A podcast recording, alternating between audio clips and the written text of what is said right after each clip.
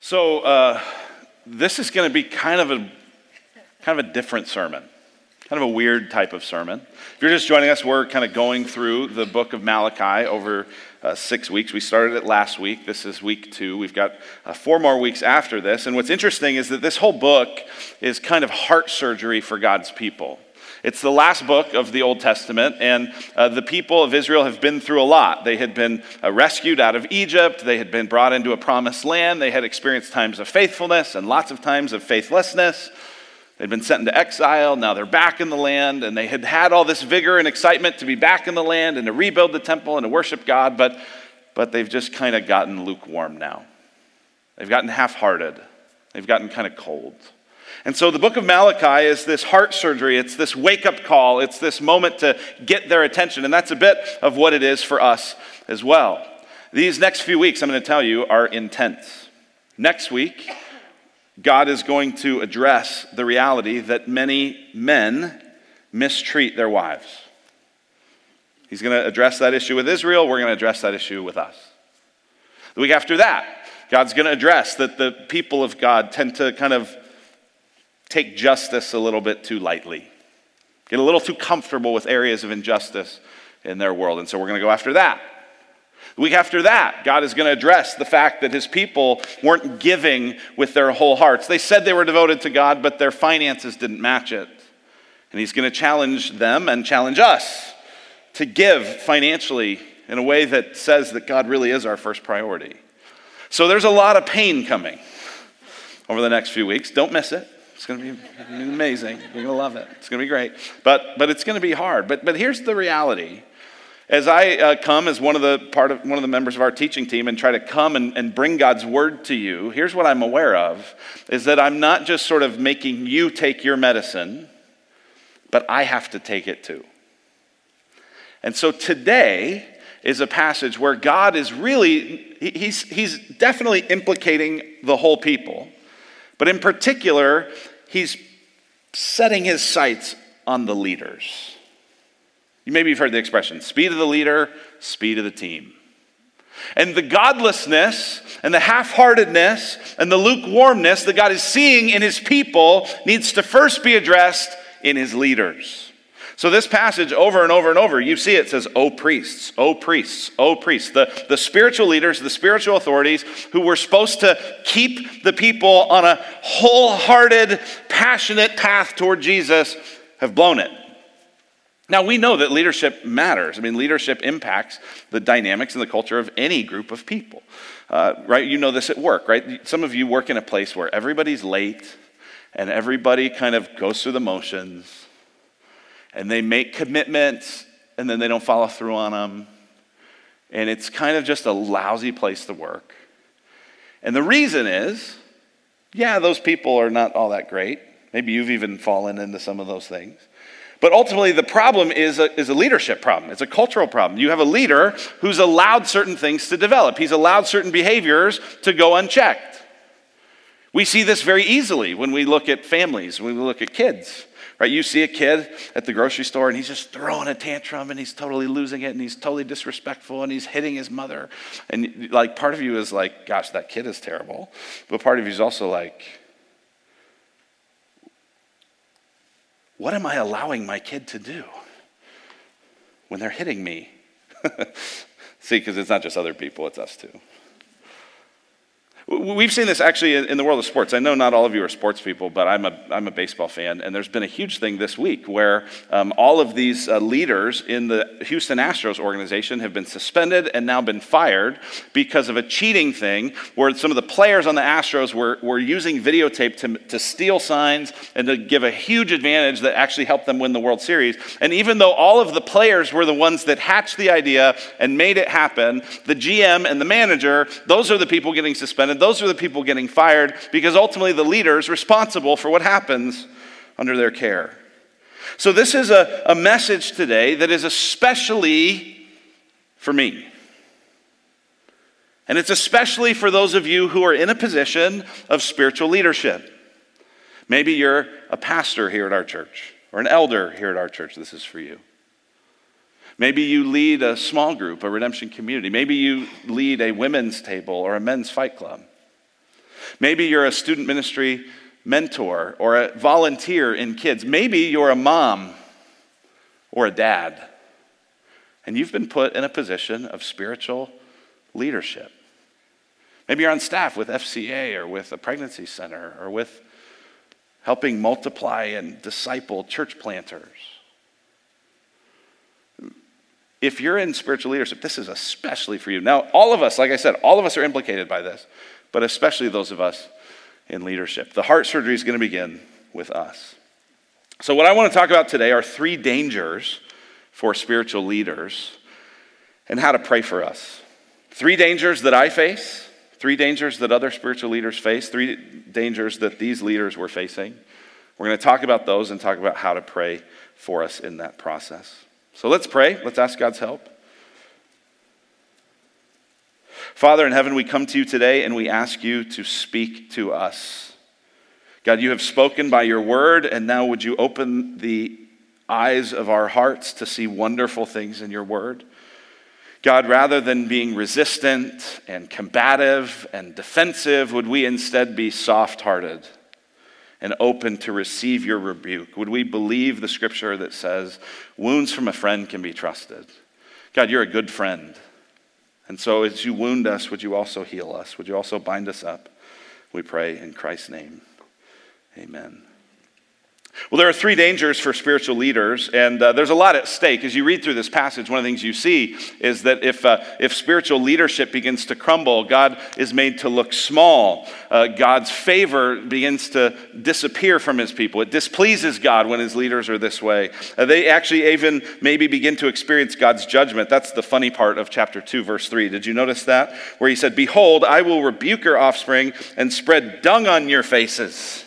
None of you laughed when we read that. I was like, are they reading this? Like, God just said, I'm going to wipe on your face, right? Like, and, and he says, then I'm going to, I'm going to, you would be taken away with it. See, what would happen is when they would make these sacrifices, which we'll see in a moment, where these half hearted, lame, uh, weak sacrifices, when they'd make them, dung would come out.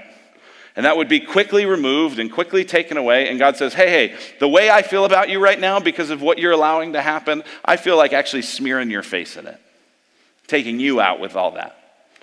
So God is not happy at what's going on. There's some real danger at stake. And the three dangers for spiritual leaders here's the first one is losing awe of God. Losing awe of God. Losing the wonder, losing the sense of majesty of God.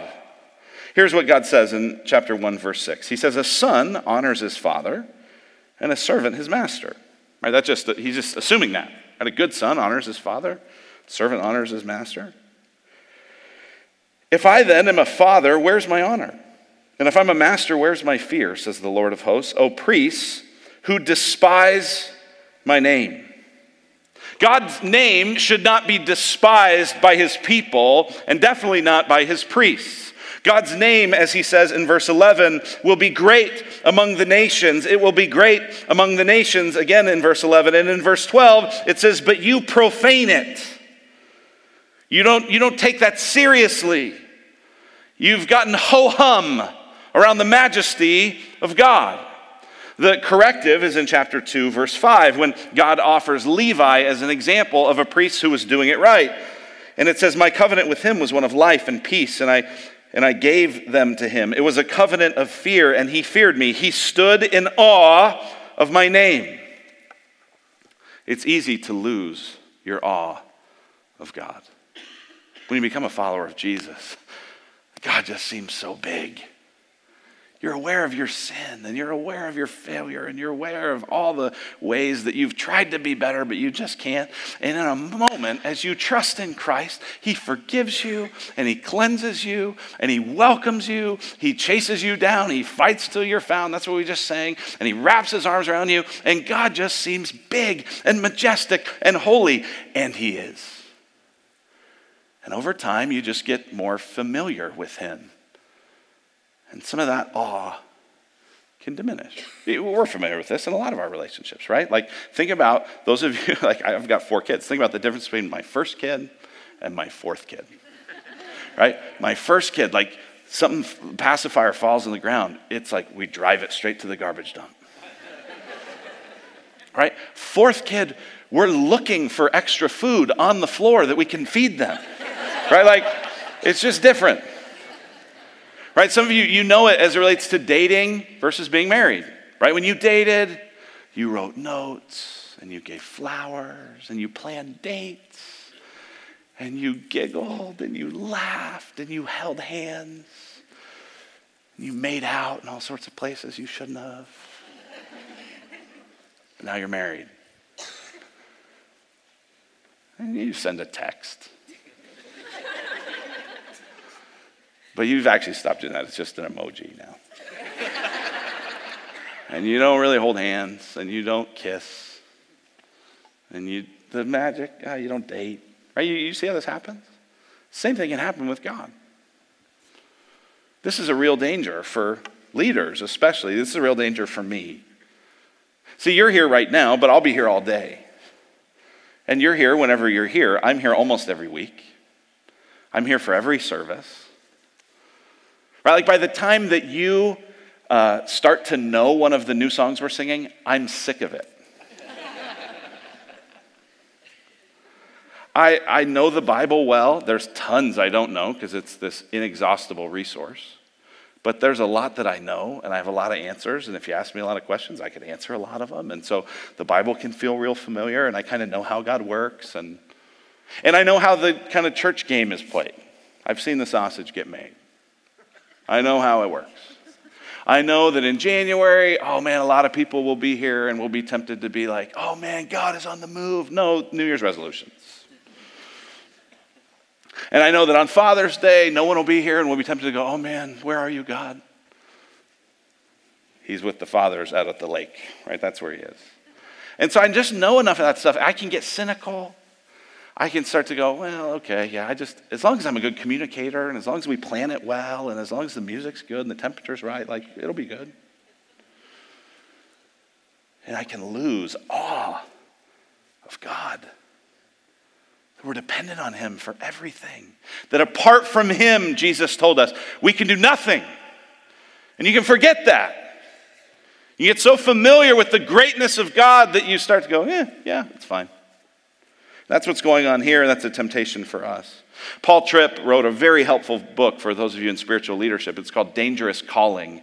Dangerous Calling. It talks about the danger of this very thing. And he says in that book, he says, You see, it is absolutely vital to remember that a pastor's ministry is never just shaped by his knowledge, experience, and skill, it is always also shaped by the true condition of his heart. In fact, if his heart is not in the right place, all of the knowledge and skill can actually function to make him dangerous. Some of you have experienced that in leaders, haven't you? They were smart and they were clever and they had power and they used it to make themselves great. And it hurt you. Tripp continues The spiritual danger here is that when awe of God is absent, it is quickly replaced by our awe of ourselves. See, we are awe craving people. That's how God made us. He made us to worship. And worship is about awe of God. And if we lose our awe of God, something will fill that vacuum. And if you're a leader, two of the biggest temptations will be if you lose awe of God, that vacuum will be filled by awe of yourself. And you'll begin to think that you're really important because you stand on a stage and preach under lights and strap a microphone to your face. Or that awe of God will be replaced by awe of people. And you'll be paralyzed. Instead of being a leader, you'll be a politician. I'm reading right now the Gospel of Mark, and it's just amazing as you go through it how much the spiritual leaders that Jesus is constantly confronting are just everything they're about is how do people feel about this? Finger to the, to the wind. How's this? What do we think? Do we like Jesus? Do we not? Let's take a poll leaders, we can fall into that trap. So here's the thing if you're a spiritual leader of any kind at this church or outside the walls of this church, if you're a mom, if you're a dad, here's what we need. Our church needs spiritual leaders who are in awe of God, who wonder at the majesty of forgiveness, at the glory of creation, at the beauty of how God redeems and renews and restores. We can never lose our awe of that. And so, if you're not a spiritual leader, then we want you to be praying for those of us who are. And here would be a great prayer to pray God, help our leaders live in a growing sense of awe for you. Let's actually pray that right now. God, help our leaders live in a growing sense of awe for you. Your name is to be great among the nations, and we don't want to make you look smaller than you are. Help us honor you with our awe. In Christ's name, amen. Here's the second danger for spiritual leaders is giving God the leftovers. Giving God the leftovers, giving God what's convenient, giving God what's easy, rather than what's actually best, rather than what's actually required. So if you read the Old Testament scriptures, what you find is that the people, as they offered sacrifices, that was the main way they worshiped, was offering sacrifices. And these sacrifices were to be offered, uh, the offering of, of unblemished animals. They were to take the best of their herd. The, the, the one that you would most want to breed with. And instead of breeding with it and advancing your wealth and your property, you were to offer it to God. But instead, what's happening in Malachi's day is the priests have allowed people to give their leftovers. Instead of bringing an unblemished animal, they would bring one that had already been attacked by an animal and was injured, or one that was lame, or one that was blind, right? So instead of the best animal, oh, here's, here's three legged Timmy, our sheep, and we're going to offer that. This is what you see. Look at what it says in chapter 1, verse 7. How have we despised your name? By offering polluted food upon my altar. But you say, How have we polluted you?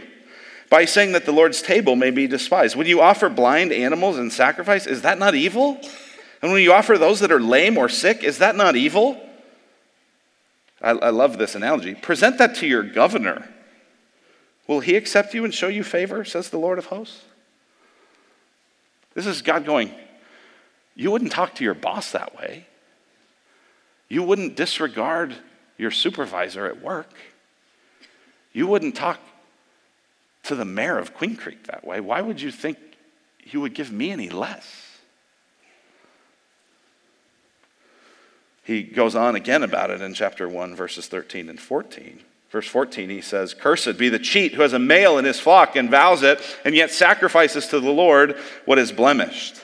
For I'm a great king, says the Lord of hosts, and my name will be feared among the nations.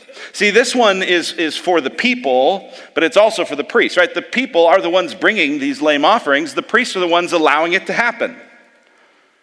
And so, one of the dangers of spiritual leadership is, is giving God our leftovers, giving God what's convenient and easy rather than what's best.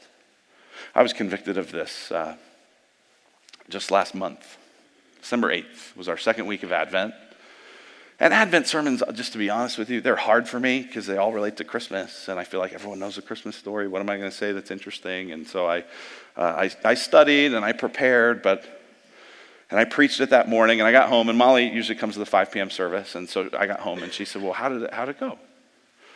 And I was like, "Ah, it's fine."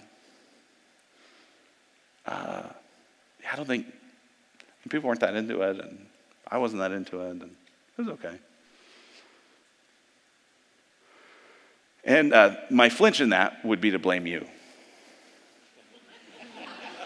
they weren't really listening. They didn't really, their hearts weren't that into it. But uh, throughout the afternoon, as I reflected on it, I thought, you know what? I expected God to do absolutely nothing through that sermon. And it felt like he delivered exactly what we expected. I didn't pray with a sense of urgency in it. I wasn't thinking, oh God, if you don't show up, this is pointless. I, I trusted in my study and I trusted in my communication and I trusted in my points and I knew it was true, but it had no power. I mailed it in. I, I gave a I gave what was easy instead of what was best. I didn't know I was doing it, but I was doing it. I don't think I do that very often, but I did it then. Some of you are like, I need to go back and listen to that sermon. Like that'll be the most listened to sermon ever. you are like, I got to hear that, you know? And, and here's the thing it might not sound that different to you. Most of you probably didn't know. But I knew. And God knew. Here's the thing leadership involves burden, it involves weight, it involves responsibility. There's a lot of expectations from the Lord. There's a lot of expectations from people. It's hard. It's difficult. There's a reason not many people should aspire to leadership. It's weighty. It's difficult. And so here's the temptation as leaders when things are weighty and difficult we look for what's easy. We know, ah, this conversation is going to be really difficult. Let me put it off. We know, oh, this person, every time I'm around them, they're just super needy. Let me walk this other direction. You can start winging it. You don't pray as much. But as I said, this one isn't, this, this point in particular, this isn't just about the priests, this is also about the people, because the people were the, bringing the bad sacrifices. The priests were allowing it, the priests were sanctioning it, the priests were okaying it, but the people were doing it. So we're all implicated really by this one of giving God the leftovers. Let me ask you, are you giving God your best when we gather here? Now, we know that worship is more than what happens. We say all the time that all of life is all for Jesus. But it's interesting that before Malachi gets to the all of life issues later in the book, he starts with what happens when the people gather to worship. So when we gather, let me ask you, are you giving God your best? Are you here regularly on a week in, week out basis?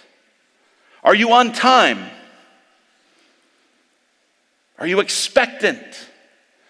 Do you come with the attitude of a worshiper that you are bringing God an offering of praise, an offering of thanksgiving, an acknowledgement that His name is great among the nations? Are you coming as a worshiper or are you coming as a consumer?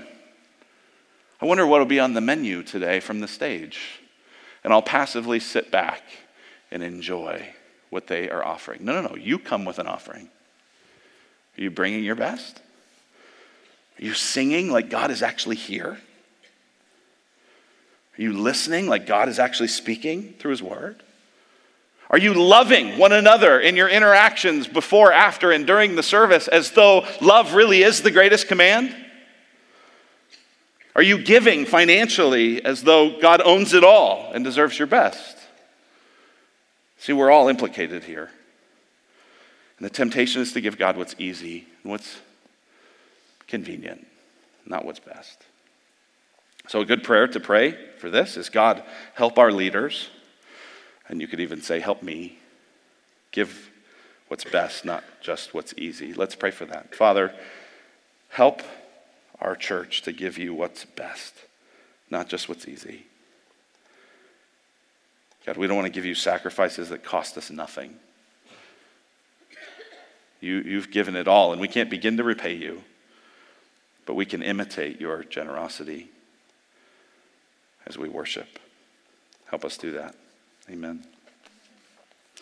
All right, here's the third danger that we're going to talk about for leaders. The third danger is shrinking from God's standards and truth. Shrinking from God's standards and truth. See, this is kind of what we get, uh, what we just talked about, is the people are coming, and the, the priest should stand up and say, No, no, no, we're not doing that. We're not allowing that. But instead of, of boldly standing forth and being courageous and not allowing people to do what costs them nothing, the priests shrink back. Not only are they shrinking back in allowing these half hearted sacrifices, but it seems that they're shrinking back in their, in their teaching. It says in chapter 2, verse 9, that they're showing partiality in their instruction. In other words, they're kind of going, well, this is going to be too offensive, this is going to be too difficult, this is going to be too hard, and they're going to just scratch the, the tickling ears. That's what they're tempted to do. That's what leaders are tempted to do. See, the greatest issue for most leaders is not knowledge, it's courage. We usually know what to do, but we lack the courage to do it. And so, the danger for us as spiritual leaders is to be passively complicit.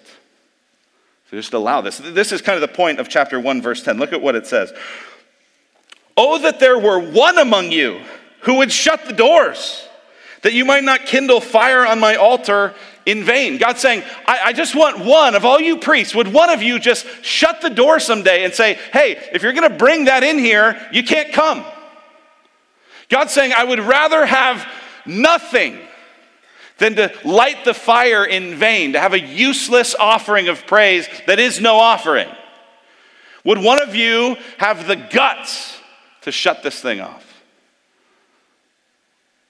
I, I, can think of times a lot as, a, as an athlete growing up where I would have a practice and everyone would be going through the motions and we'd half hearted and no one's really working that hard. And at some point, partway through, the coach would go, All right, listen, you guys are dogging it, practice is over. Leave. Right, and he'd walk away. And the amazing thing is, you, you would never go, Oh, yeah, sweet, practice over early. You'd always be like, Oh my gosh, yeah, he was right. We stink. We dogged it. Like, we got to do better. It was this wake up call. And that's what God's saying. I wish that one of you would wake up.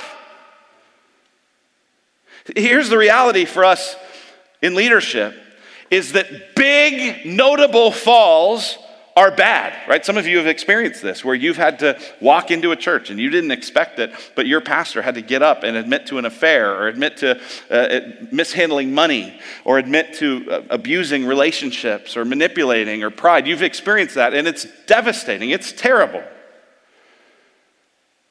But it seems like what God is equally concerned of is not just one big fall, but falling by a thousand little compromises. Right? It's like getting eaten by a duck. Just one little thing after another thing after another thing.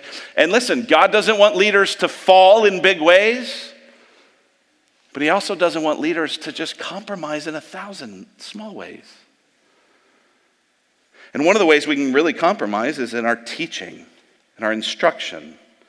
So in chapter 2, verse 6 and 7, he begins to talk about how the priests should have true instruction. They should guard knowledge.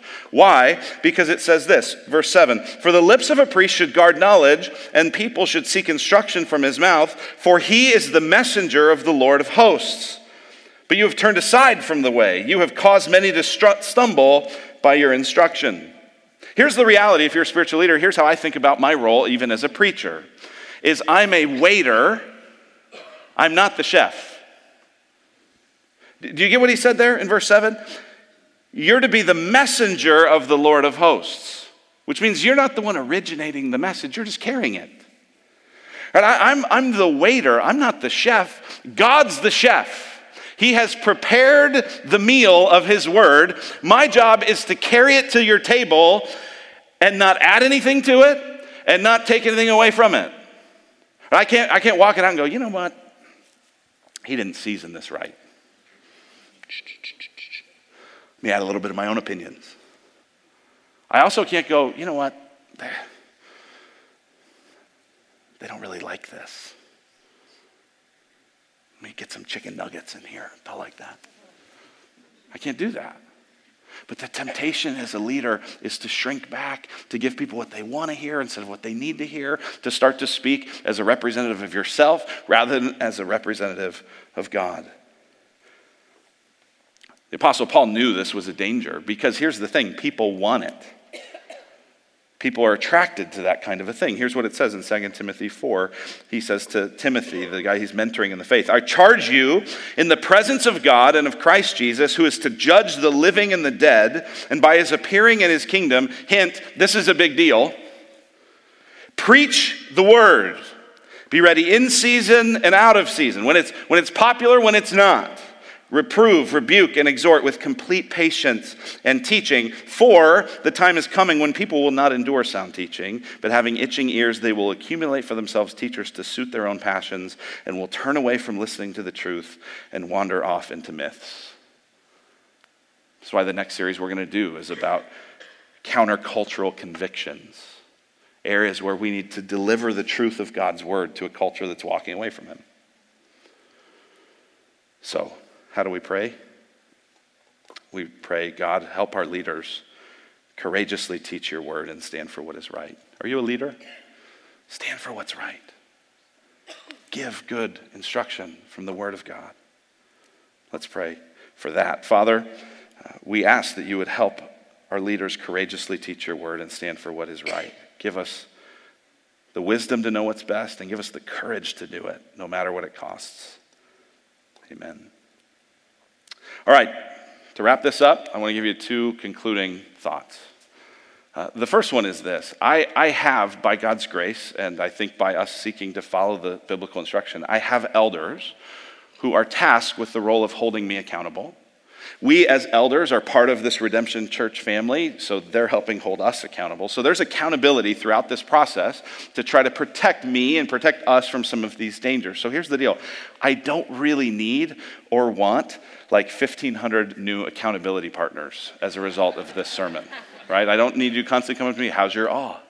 How's your awe, Luke? Uh, temperature, what, did, how about the sermon? Did you mail it in this week? I, got, I have people asking those questions. It doesn't need to be you. Um, be honest. I'm being honest with this whole thing, all right?